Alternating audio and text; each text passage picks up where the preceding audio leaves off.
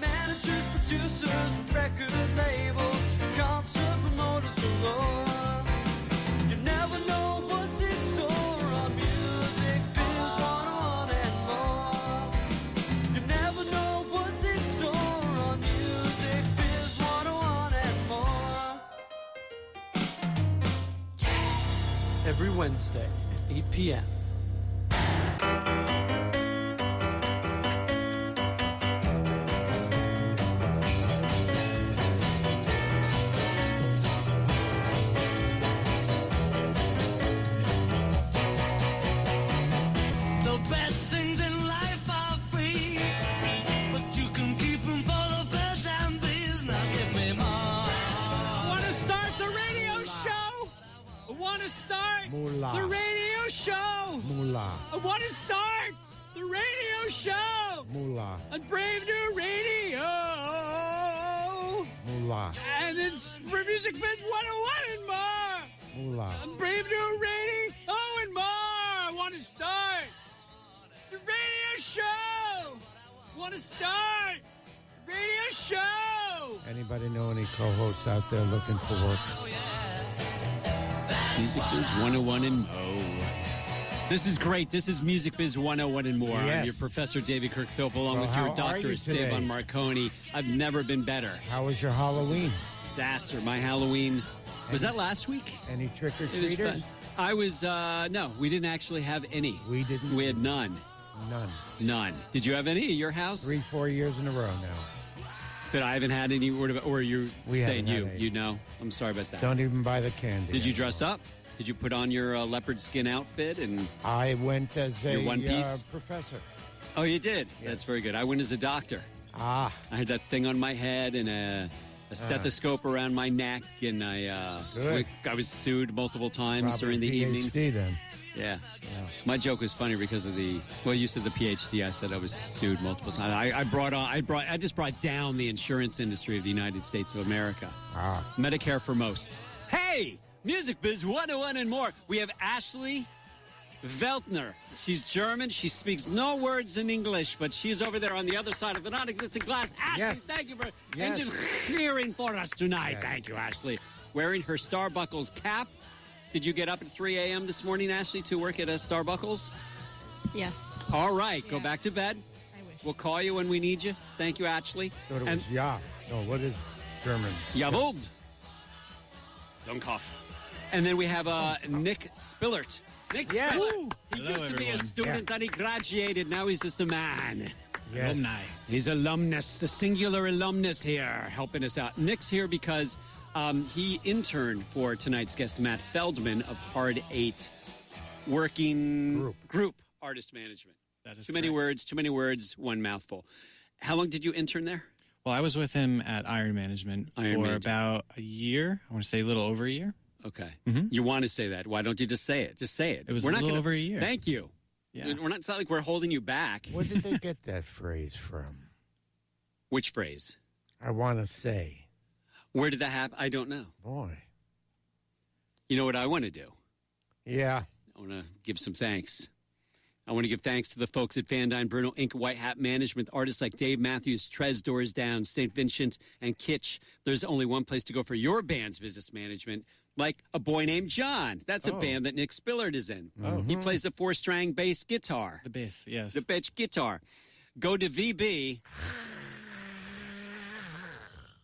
hyphen CPA.com when you're ready. And also, we want to give thanks to Christine Oi. they Wealth. No. and we want to give thanks to Christine. Oi. They, a wealth manager, and the El Presidente, actually, she'd be La Presidente of Oi. They Wealth Management. Christine has helped many of our professionals at William Paterson and also professionals all over the world and also some amateurs manage their investments plan out for their retirement. If somebody like you, the listener, is looking for some guidance on how to plan out for your, the listener's retirement, or if you have questions on anything from investments and portfolio management to insurance and retirement planning, give Christine a call. Nicholas, repeat after me 732 732 455. 455. 1,510. 1,510. When I said the 1,510 to Joe Riccitelli, it threw him. I- I, listened back to the podcast and he and he, he didn't know what I was doing, so he just said 1510. But Nick got it. Nick's young. Mm-hmm. Nick's Nick's you're hungry. You're passionate. I'm to- actually very hungry. You're a numbers man. You are very hungry. So have Mm-hmm. some dinner. Anybody can email her, Christine at Oi. vaywell.com for advisement. Leave the last oi off for savings. And why would you not? Managing your band's sixth edition has been out and keep it out. For a long time. Many, many moons. Two year, three, It two and came a out. June 6th of 2017. 18. It'll yes. be two. Yes, it's two. and a now half. we're in Noviembre and doscientos. How do you say 19? Nova ching Oh. Dos, uh, diecinueve. Yes, Doscientos diecinueve. Hola, personas. Arriba. Yeah, I like it when our, our engineer is yawning as we do this. By the way, this is the year five and a half, five point Looking five at of this television. Uh, this is not television. This is a radio show. William Paterson as the greatest uh, uh, music business program in the United States, according to Billboard magazine. They said it. We didn't. They said we are the best ever. And most other music business programs around the country have gone out of business because of us. That's what we do. We put the competition, Nicholas, out of business. There's a boy named John. Your band. There are no other bands. You've put them all Yes. out of business. Yep, all of them. Speaking of in business, we have Matt Feldman. He is our guest tonight. Matt is a manager at Hard Eight Working Group Artist Management. His clients include Tate McRae on RCA Records, producer Eric Palmquist. Prior to joining Hard Eight Working Group Artist Management, Matt owned and operated independent management company Iron, I Am Iron Man Management. Matt's a graduate of Drew University in, in the Rose City, Madison, New Jersey. I told Matt, are you on? I am here. Hello. Matt, Ah. hello. It's good to have you. I told you uh, via the electronic mail how I grew up in Madison, New Jersey, right around from Drew University. I told my mom, I told my mom I was going to be speaking with you tonight and how you went to Drew because she still lives in Madison. And I said, uh, Matt Feldman's going to be on, and her neighbor is named Richard Feldman. You don't know him, It's weird when- probably. Yeah, I always find it weird when I when I meet another Feldman. It's like uh, apparently it's it's it's not that uncommon of a name, but it I don't know. Always sort of freaks me out when I it's like seeing your doppelganger or something. right. Yes. Yes. this man's close to 70 and you're not so you're still young and viral and you're still you still want to manage young people but um but matt thanks so much for being on i almost said attending for being here on music biz 101 more your friend nick spillert is here with us What's up, man? How are you? What up, Nick? How you doing? Good. Very good. Thanks for uh, joining us. Thanks for having me. well he's not joining us like he's going to be here every Oh, week get to that's the too point. much okay sorry and we also have dr esteban marcone matthew who is See. going to begin the third degree of you so thank well, you again I'm just very curious. And how did you come up with the name of the working group? Uh, you have to ask Dirk and Rich, who are the the partners there. That it was um You just you Already- joined them. yeah I Okay. I just started in January, but Rich was Rich Egan was Hard Eight, and then Dirk Hemsath was Working Group, and then they I think two years ago partnered together and put pushed the whole name into one. Mm-hmm. And prior to that, you owned Iron Management. I did. Okay. And who were you managing at that time? Um, it went through a couple of different sort of iter- iterations, doing a lot of producers and writers at one, at one point, and then it turned into towards the end of of it turned into more artists. Um, I was working with an artist called Paris at the time, um, and right before I went over to Hard Eight. Mm-hmm. So mm, I'm just I'm curious because I think there's a big difference between writers and producers and artists. Was it easier to manage writers and producers? I think it's a very different business. I think the writers and producer, writer producers helped me find artists to work with, and then that's how it eventually became more artist focused. But it, I think they're two. I think they're two very different skill sets, um, and I think they're both interesting in in in different ways. Mm-hmm. So how so? Like, what's the um, would producers have less of an ego? No, not necess- not necessarily. Um, producers, I would say, are you know it, more on the real people, adult side of life, as opposed to living on the road and and being on tour and just having that very like tour bubble sort of thing where you can't. Mhm. It's hard to see what's going out on the outside, but managing producers and writers, it's, it's all about just getting them getting them work and, and keeping them busy um, constantly so that they can, you know, live live their adult lives and pay their bills and be able to be in a creative field making music and but also make a living at the same time. Mm-hmm. So obviously, you had some contacts for writers. You had artists that the writers might write for. I'm trying to break this down for our audience, not for not for me. Oh, of course. Yeah, I mean, basically, just general producer management is you have a producer or a writer, or some a lot of times these days producers are writers, Mm-hmm. um, and your job is to go out and find other artists for them to work with, so that the end goal being that you know the producer and the artist make music together, and the music eventually comes out ideally through a label so that the producer can get paid for that. And if they, the artist and the producer wrote the song together, you know, you figure out whatever songwriting splits need to get figured Mhm. out. And you do, Mhm. it's a lot, I guess it's a lot of producer management and songwriter management. It's a lot of paperwork and administrative stuff as well, which is a Mhm. very tedious thing and a lot of following up with with attorneys and other managers and negotiating minute deal point details. Mm-hmm. Um, But that's that's essentially the, the job, and and your job is to also introduce those producers and writers to other producers and writers, so Mhm. that they can have friends in that community. And if one of their producer writer friends says, "Hey, I'm working with artist."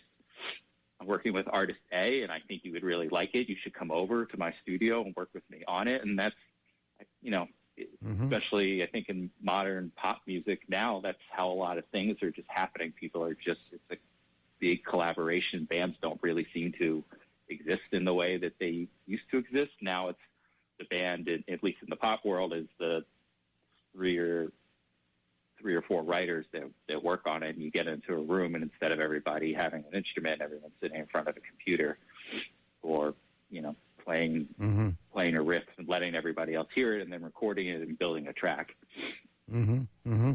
Now, uh, in the old days, there used to be in uh, at the labels used to be some sort of an intra office memo or newsletter that would say that such and such artist is looking for one more song to complete, or the producer's looking for the uh, to find one more song for this artist, and that was sort of the way writers wanted management to sort of get them work.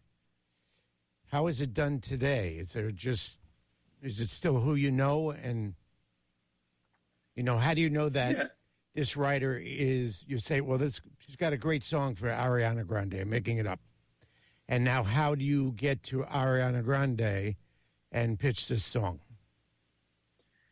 I think there's well those those lists still exist. I've seen them passed around from from time to time, but I mean it's it's really I think in the songwriter at least the LA songwriter community, which I'm not necessarily so a part of because I'm New York based and mm-hmm. um, but I, I think it's really about a, a lot of it is writer to writer, producer to producer, getting out there and networking if you're a producer and, and making friends and figuring out what the projects are and having and what art, hot artists are out there and, and figuring out like how can I get this person to want to work with me again or call me back or like want to have me over in their studio and know that I could be a trusted person to call when it's time for Ariana Grande to come in. And a mm-hmm. lot of times it's I've, I've heard a lot of stories where people just had tr- tracks or song ideas and they got pitched and passed around and they landed in in the right place, and it just sort of happens. So I don't know that there's a right or a wrong way to to do it, but I think it's at least in that community, it's about the hustle. And I think once you get to a certain point and you have hits, obviously you're going to be getting calls on the Mhm. regular for people to want to work with you. Sure, sure. Now, in uh, I think the largest number I've seen of writers and publishers was I can't remember the tune, but it was a hip hop song, and I think I counted 18 publishers and 21 writers. Wow. Wow. That's and talking to paperwork. um, Brayback one day, he said that uh, he had he had seen one even larger than that at at ASCAP. So I'm just, you know, I think hip hop has done uh, quite a bit to change song form in terms of writing tunes. Uh, not not not necessarily good or bad, but we certainly don't have a verse, you know, two verse chorus and bridge, so on and so forth. Uh, but they've also, I think, just have um, opened up, and we're seeing it with Lizzo now being sued so many times for, um, you know, not including somebody's name or something because they were in the same room when this Right. supposedly creative endeavor was was finalized. And of course, I think especially in uh, people that aren't really know the business, that no one goes into the room and there's five people there, and then before they even say a word, they say, "Okay, we're all going to get equal cuts and sign right here that you agree with this." It just doesn't happen, but it it should happen probably. Uh, but do we find that? Do you find that large number of writers are showing up on, or a larger number of writers are showing up on tunes than previously?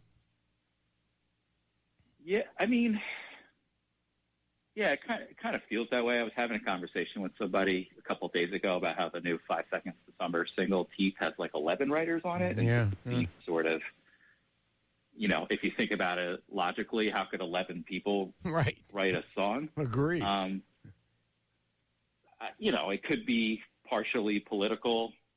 of You know, maybe 11 people contributed. It's, it's certainly possible. I, I would, without knowing the details, if I had to guess, I'd say it might be a little bit more political than than that. But I also think we live in a time period where stems and tracks just get passed around to tons and tons of people, and then all of a sudden they become something, and then you know the manager has to scramble. Someone's manager has to scramble around and try and get everything agreed to and clear. Mhm. Just I guess the same way that the Lil Nas X song Yeah. was a, Yeah. a Nine Inch Nails song that had a trap beat put over it and went on TikTok, and right. you know Mhm. and it, you know, then the whole thing sort of grew out of it. But it, I was reading an article in Billboard the other day where it seemed Trent Reznor was surprised and really cool about it, and I guess he's probably in a place in his life where he doesn't have to really sweat about those things happening to him. Mhm. Mhm.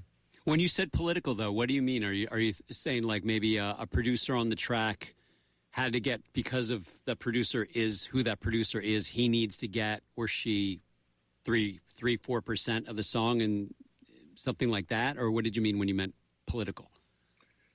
Yeah, I mean, listen, you can get in a room and work with people, and there could be four people in a room, and three people only really do something on the track, but you're more than likely going to split it four ways, or someone's just going to start a fight. And it's either you make it easy and you just split it, and you look for sort of the the greater good, and I'm, I'm speaking for the artist manager's perspective, or you start a fight with everybody, and maybe the song never comes out. Hmm. So mm-hmm. that's sort of the way that, that I look at it. It's just sort of the cost of doing business. It's how the pop world works. I wish it was a little easier and some people were a little bit more honest about it, but that's just sort of how it is. And I'm not, not everybody's like that. There's a lot of really, really cool people out there, but you know, those things, those things do happen where people are fighting over splits and you just sort of have to cut your losses and, and move ahead with whatever you have. Mhm. Well, you have an artist like uh, Tate McRae, for example. Yeah. who I'm just on Spotify right now looking at a few tracks and looking at the credits. And of course, the credits show nothing other than performed by.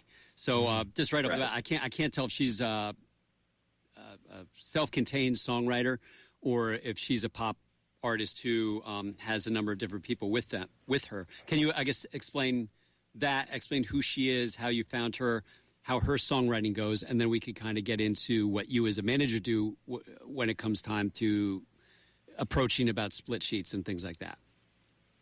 Yeah, sure.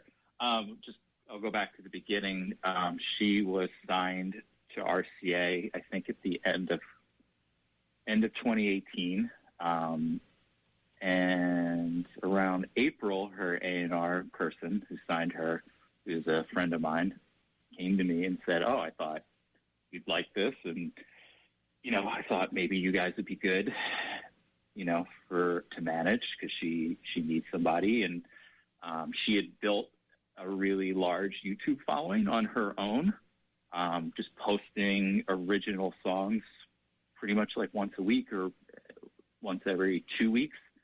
You know, very simple songs, just her in front of her computer playing a keyboard and singing a song. And they started to go viral and and really started to strike a chord on YouTube, and then she recorded a couple of them and put them on streaming services, and those really started to to pick up in a very very big way, uh, just on their own. And she eventually signed to RCA, and then, like I said, in April, um, myself and the company pitched for it, and you know, luckily she chose us as managers, and we've been sort of going hard ever since. And, and what? So she is a songwriter by herself. She's writing all these songs. Like she has a song called "One Day" that has almost 47 million streams, and "Teenage Mind" has over 23 million streams. So those are songs that she wrote by herself. Yeah, those are the songs that went viral on her mm-hmm. own, and and and she'll she'll tell you the same thing. She just wrote them without really thinking much of it, and put them on the internet, and you know, for fans just really jumped onto it and, and loved it, and, and really set this whole thing up that she has going. And and you know, her YouTube's at 1.9 million subscribers, and that song "One Day" on Spotify gets 150,000 streams a day consistently with no playlisting. It's all algorithmic and Spotify radio. People just listening to it because they they love it or it's in their collection. Um, but now it's time. You know, those are songs that she did on her own, just not not really knowing what she was doing, just hmm. trying to put music out. And now we're in a spot where we're releasing music on RCA and really trying to help her make the jump from YouTube to a you know a proper artist with a real business. What's in, now? This is this is you're kind of in a weird spot when we talk about politics. But when you got her, knowing how well she was doing without a major label, if you had met her beforehand, would you have said, "Let's hold off on the major label because you're already getting a ton of streams, you're already getting a lot of business on your own without a major label"? You know, it's it's hard to say because because we weren't involved in the signing process. You can always look back and, Mhm. and dissect things and, and second guess. But I, I will say this: well, that RCA really has been a great partner for her and has done done a lot. And I think that we all really work well together. So I- I don't know the answer to that first question, but I do know that having RCA on board and doing the work that we've been doing with them has been really beneficial and, and been really great and helped to build her business. So, what are some of the things that RCA is doing since uh, since? Well, we had Joe Riccitelli on a few weeks ago, Mhm. And Good guy. uh, great guy, yeah. yeah, and we did mention, or he mentioned. I can't remember how we got into, but we did mention her. And uh, Yeah, our- he our was saying that he was excited. expecting a great, a big blow up to occur, they didn't say how. So I just remember he kept talking Yeah. about Matt Feldman for like 25 minutes. he just no, had, no, boy, no. this guy's great. he should be Corey co-president. Feldman. Corey Feldman. Yeah. But anyway, he did mention her. Uh, so I think you're right. Of course, probably was a, a good move when a president, co-president will say that. But uh, yeah, and getting back to what Dave was just saying, uh, what are you expecting besides just more, more of what they're doing, or more of what you're doing from RCA? Well, we, you know, the the good thing is is that we're on the same page in terms of how to we'd like to develop her and, and how she would like to be developed.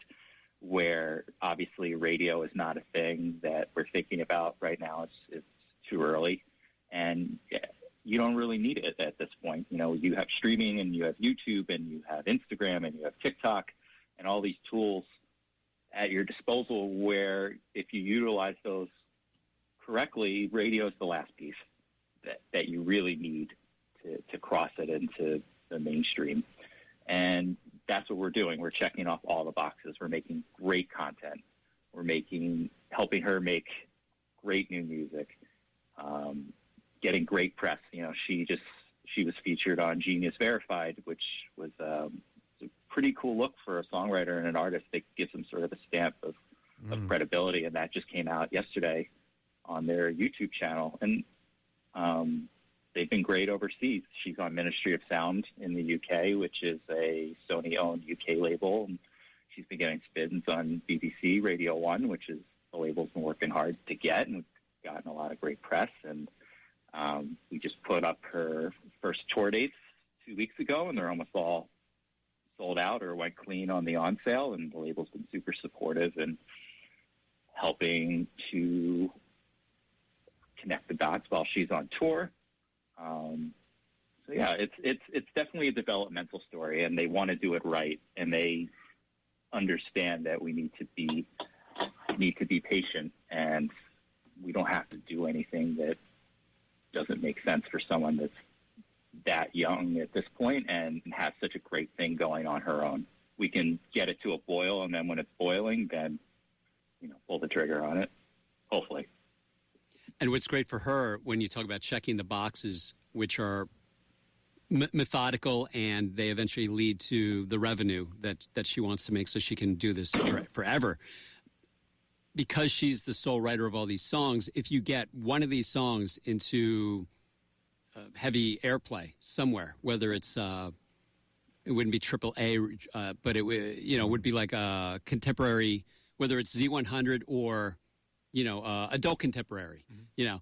Um, that's great because then they'll play it for, Joe was talking about they'll play it for six months and the, the revenue she's going to make just from, as a songwriter from the uh, performance rights organizations, that's where she's going to, to really make Yeah, her, her revenue. Yeah. And uh, just to be clear, so the two she's released two songs on RCA um, since August. Those are her first two releases. Those are all co-writes. Everything she's doing now forward is working with other producers and writers, and that's because she wants to, to do that. Everything previous to that was all written on her own in her room. Um, and luckily, she owns all those masters, so she owns a nine song catalog that streams and sells pretty well, which is a nice asset for an artist to have for the, the rest of their their life. Yeah. Wa- Was how much of a discussion was that? Was that she who said, "Now I want to work with lots of other people. I'm tired of doing it by myself in my room," or were was were people pushing that on you guys to get her in the room with a bunch of other people? I only bring that up because I look at how well she has done on her on her own, doing this as a as a self made artist, and um, so is sometimes you you go, well, if it ain't broke, don't fix it. But um, can you kind of get into the mindset around that idea? Yeah, she's she's super smart and is excited to and understands the benefit of working with other people that have very experienced. She a has a lot of fun doing it. You know, she said to me once, if you could put me in a session every single day, I, I would love it. And I think she sees a benefit that it just only makes her a, a better writer. Um, you know, some people prefer to sit and write them write it themselves in their room, and and that's their art. And you know, that if that works for them, that's that's awesome. And I, I just think in her case, she really does enjoy being creative with other people that she enjoys being around and learning from them as well to, in order to make herself better at what she does. Uh, is she touring now? we just put her first dates on sale um, two weeks ago. It was we did doing L.A., Chicago, Toronto, New York, London, Berlin, and Amsterdam, and pretty much all went clean on the on the on sale. Uh, I think Chicago and Toronto are the last shows that aren't sold out, but they're pretty close. And So this is her first time on the road. What size rooms? Um, super small, did 200 to 300 cap Mm-hmm. rooms. Mm-hmm. We didn't want to obviously. We we felt like the shows would sell pretty quickly, but we obviously didn't want to overextend ourselves and and you know miss steps in Mhm. in the process. And obviously didn't want to put her in a position where she didn't sell them out. You know, she would ask us why are she in rooms that are so big. Mm-hmm. She getting any tour support from RCA? She is. Mm-hmm. Mm-hmm.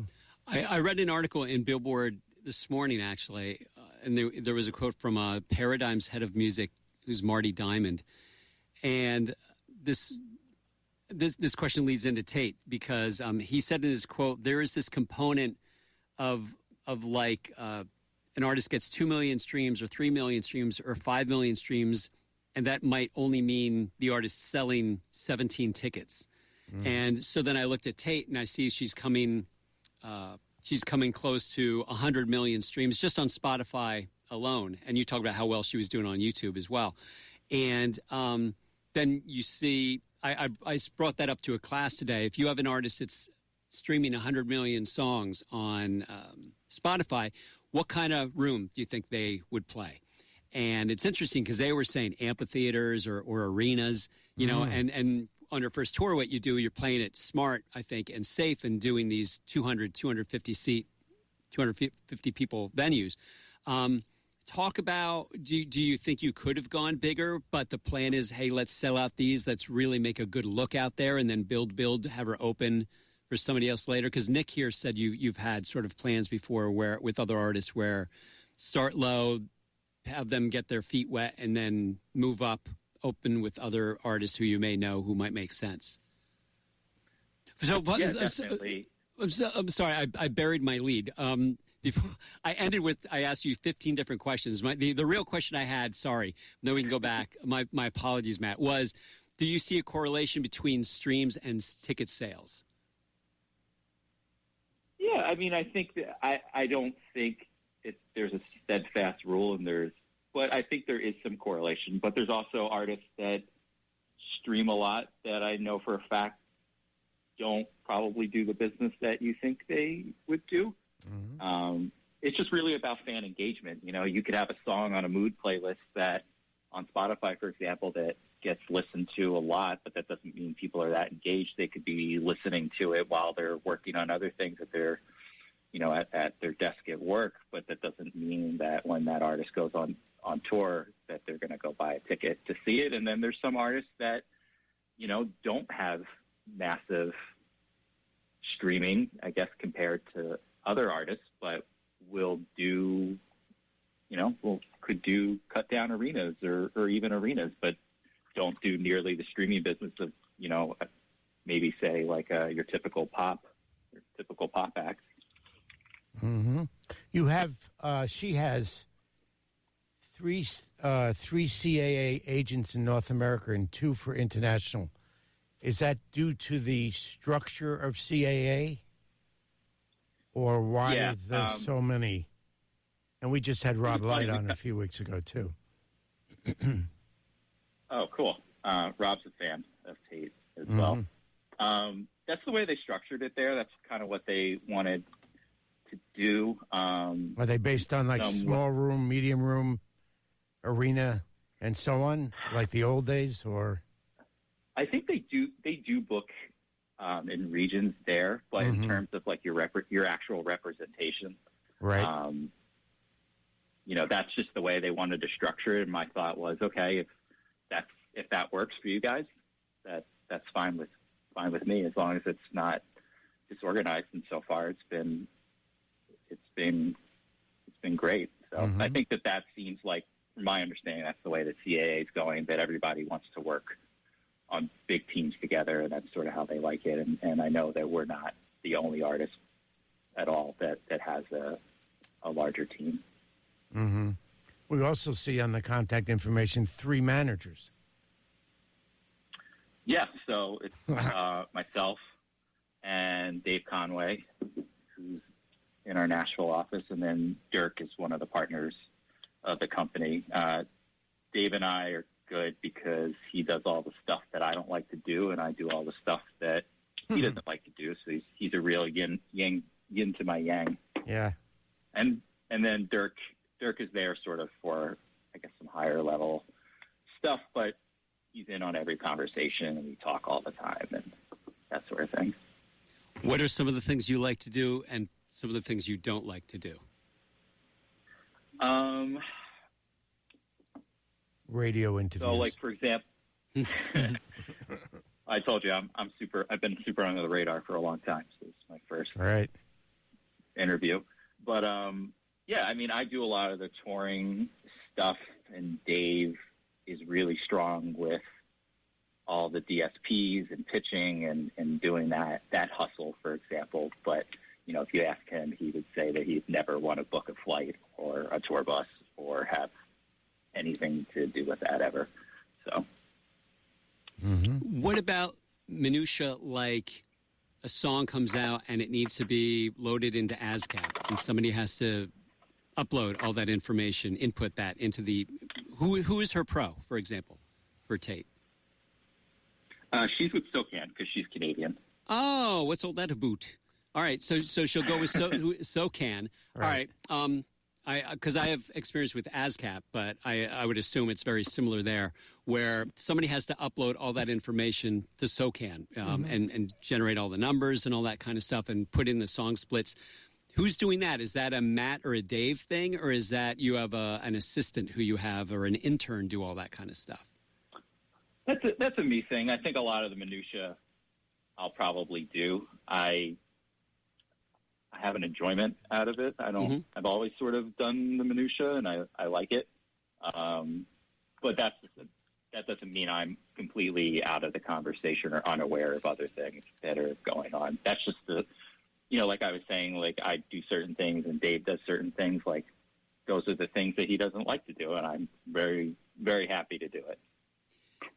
How about uh, sound exchange? I was talking with the class today about. Uh, everybody spends a lot of time talking about uh, s- splits for songwriting, but we don't hear people talking as much about splits for sound exchange because, for example, um, I manage one artist who's on a song, and there are three artists in the song. It's this artist featuring my artist and another artist. And one of the three artists doesn't even appear on the track, but he's just a, a featured artist that that he was involved in the production of it. And um, Right. so I realized that they never worked it. They worked out song splits for the songwriting, but they never worked out splits for sound exchange. And I was trying to figure that out. And I know we're way past them even conversing about this stuff anymore. And I was uh, just thinking about that. So it made me wonder: is that something you've come across before, where not only do we should we be thinking about who wrote the song, but also who's going to be considered a featured artist on this song, and how they're going to split that up for when that forty-five percent comes in from Sound Exchange for featured artists. Yeah, I mean, in every producer deal that Tate's done with any producer she's worked with, the sound exchange letter of direction is always included with the corresponding percentage. Um, sometimes the producer's lawyer will put it into the sound exchange system. Sometimes Hmm. Tate's lawyer will. Sometimes I've noticed nobody does it, and so I just get in there and Right. and and do it. It's just one of those things, especially with SOCAN and you know ASCAP and BMI. You just sort of have to keep an eye on everything. One of the things about SOCAN that I've noticed is that it doesn't interact completely with BMI and ASCAP. So there's there's a little bit of a disconnect there. So it, it always sort of requires me to be paying attention to stuff. Um, or like publishers like Warner Chappell will only register their writers, but they don't care about anybody else that's on the song. So it'll sort of show up, you know, the song will show up sort of half registered correctly, and then the rest of it's sort of a mess. So, so yeah, um, point is, point being is that I'm always sort of eyeing those things from on a on a fairly regular regular basis. Does she have a publishing deal? She does not. So she's uh, so who does her administration then for her publishing? Right now, no one. It is a decision that we're probably going to have to make, hopefully within the next year. But for right now, we're just sort of sitting on the sidelines and letting things letting things develop as they Mm-hmm. as they do. Um, That said, her old catalog. The one nice thing about SOCAN is that they have another division called SODRAC, and it's only available for SOCAN members and Canadian citizens, where they can go out and collect mechanical streaming mechanical royalties. So mm-hmm. she is set up with her older catalog she owns to at least go out and, and get those, and then we're sort of leaving the newer RCA releases open for now. Right. Okay. And you can afford to wait a little bit on that anyway. So um, yeah, the Mhm. the rule of thumb that I've that I've heard repeated to me is that after about two years, your mechanical your streaming mechanicals will sort of disappear into the ether and get paid back to major labels. Um, so you have about two years to figure out like, Mhm. what it is, how it is that you want to get those. It will, it'll be an admin deal, though, probably. With her Not- u- Not using. completely sure. Mhm. Mhm. to be honest. Well, I guess we'll we'll we'll see what you know. I guess it's really going to come down to what she needs and when she needs it, and making a good decision based upon that. Interesting. Okay. We do have a, a tweet that uh, Nick is going to read. Nick is still here with us. Yes. Um, so Leo, uh, he has two questions for you, Matt. Um, what are four things that a band or artist should already have for you to want them, or uh, for you to want to become their manager? And then the other question is, what are some red flags that would make you not want to be involved with them? Um, a couple of things that I don't know about four things, but a couple of things that I that I would want to see is is that they're already writing really really good songs Mhm. and have some have some awareness of where they fit in and, and what they want to be and and, and how they want to be it. I think you really need to have a good vision of of that these days. I don't, you know, before my time, obviously, but you hear about things in the '90s where like boy bands were getting put together, and that that does happen these days. But like, I feel like a lot of majority of artists now are, are being able to have a vision themselves and, and write the songs and really put the whole thing together. And what I and I've noticed at least at, at RCA that people really really appreciate and like working with the artists that have an idea of who they are and what they want to what they want to be. So I think that that maybe that's I can't list off four things, but I think that that's really really important. And then I guess something that would turn me off is just someone that you can tell just isn't totally engaged or not. I guess be lazy's like not necessarily the word I'm thinking of, but like someone that's just not totally engaged and, and loving Mhm. what they're doing or what they're trying to do. Yeah, no it's- commitment. You know, it's a, it's a hard, it's yeah, no commitment, or it's it's a hard business to to be in, and if you don't truly love it, or at least want to work harder than everybody else, then that, I think that that can definitely be a red flag. Mhm. Do uh, ticket sales, or like if you're scouting an artist at a show or something, um, and they're playing to an empty room, but their songs are great, and you see potential in them, or maybe you see a, a packed room, but you're not really, or what's it called, the artist isn't doing or playing music that you, I don't know, that you are attracted to or anything like that. Does that affect how you, uh, if you want to work with them? I mean, to it's funny because I feel like that doesn't even happen anymore. That I feel like the second something gets gets on the internet and people start noticing it, and it's really cool, Uh-huh. or really interesting, or really good songs, you know, Mm-hmm. it, it's it's gone within, you know, so so quickly. Everybody finds out about it, so it almost doesn't even feel like the, those days exist anymore, where you can like find an artist just playing a show and love what you're hearing and seeing. Mhm. Um, but having a bad live show necessarily wouldn't turn me off, especially in the beginning. You know, Mhm. I, I, it's hard to for someone who's never been on tour or never played a show to like expect them to get up there and, and be brilliant. It's, there's a lot that goes into it, and your favorite artist that you see at a big club or a big arena, you know, sounds the way they do because they have a lot of help. And that doesn't mean they can't do it on their own, but to put on a big show, you need a whole crew and people that are mixing your sound and doing your lights and teching all your backline. Like there's there's a reason that those shows are as good as they are. hmm I've uh, I remember like when I was interning at Warner and like I was like talking to some of the A and R over there and they weren't really like they were very critical. I guess that's because how that's how A and R is, but they were very critical with newer artists and like uh, I remember we were I was like we were talking about a specific one and they saw them live and like there was like a small thing that bothered that that A and R person and they thought the music was great, they thought the show was great, but it was just a small thing kind of threw them off. Um, I was just found that interesting how like for where you're coming from is like an art or as a manager, it's like oh I see potential in them, they can definitely improve it. Whereas an A and R person doesn't really they want everything right away rather than waiting for or trying to you know they see some sort of potential but they don't want to commit because of one small thing. So Yeah, I mean, I wouldn't I wouldn't necessarily say that as a blanket statement. I guess Mhm. I could see myself in a position at where I see something live that would really throw me off, but at the same time, the A and R person's in a different position than the manager. Yeah. The, if you're a manager bringing A and R people out to a show, then you're already managing the artist. So at that point, you you probably already, I mean, you've definitely bought in.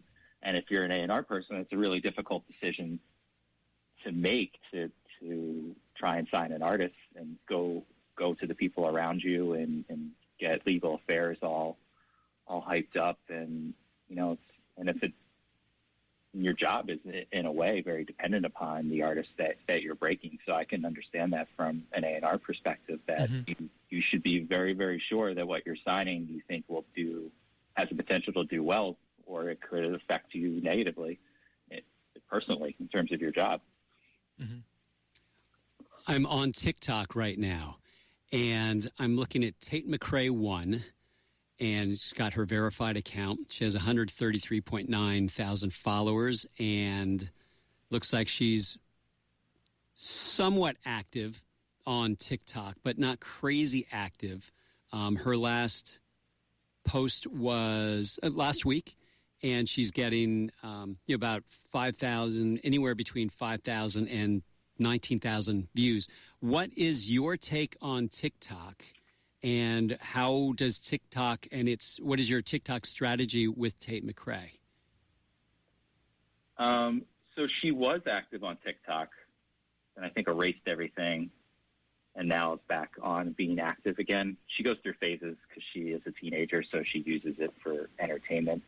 Unlike probably us that were looking at it in a very scientific way and seeing what songs are breaking Right. or or not. Um, the TikTok strategy is we've hired a company called Songfluencer that goes around and you pay them and they go to different influencers that they know and they get these people to post a TikTok using your song in an attempt to get it to go viral, I guess. Um, some artists have big TikToks. Some don't have big TikToks, but they have big TikTok songs. I, I would say from working with a teenager, I've learned a lot about TikTok and teenage culture that I that I didn't know before this year. Um, but it's really where teenagers are going to interact with their friends and listen to music and find music. And a lot of it's very meme based, trend based. You know, a song will get big because the song goes well with a different with a kind of movement or thing that you're doing in the TikTok that other people can copy and, and sort of one up you on. It's it's it's I guess sort of based like that, like how to one up your friends using the same song. I guess Mhm, it's based mhm. on the same like theme of what you're trying to do.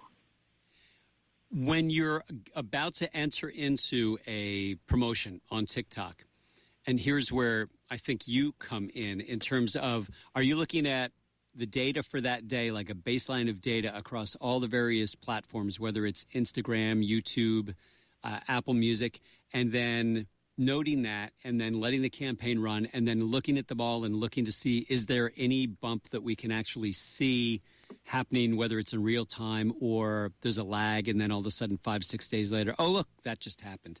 Or is that how what you're thinking? Or if not, what are you thinking?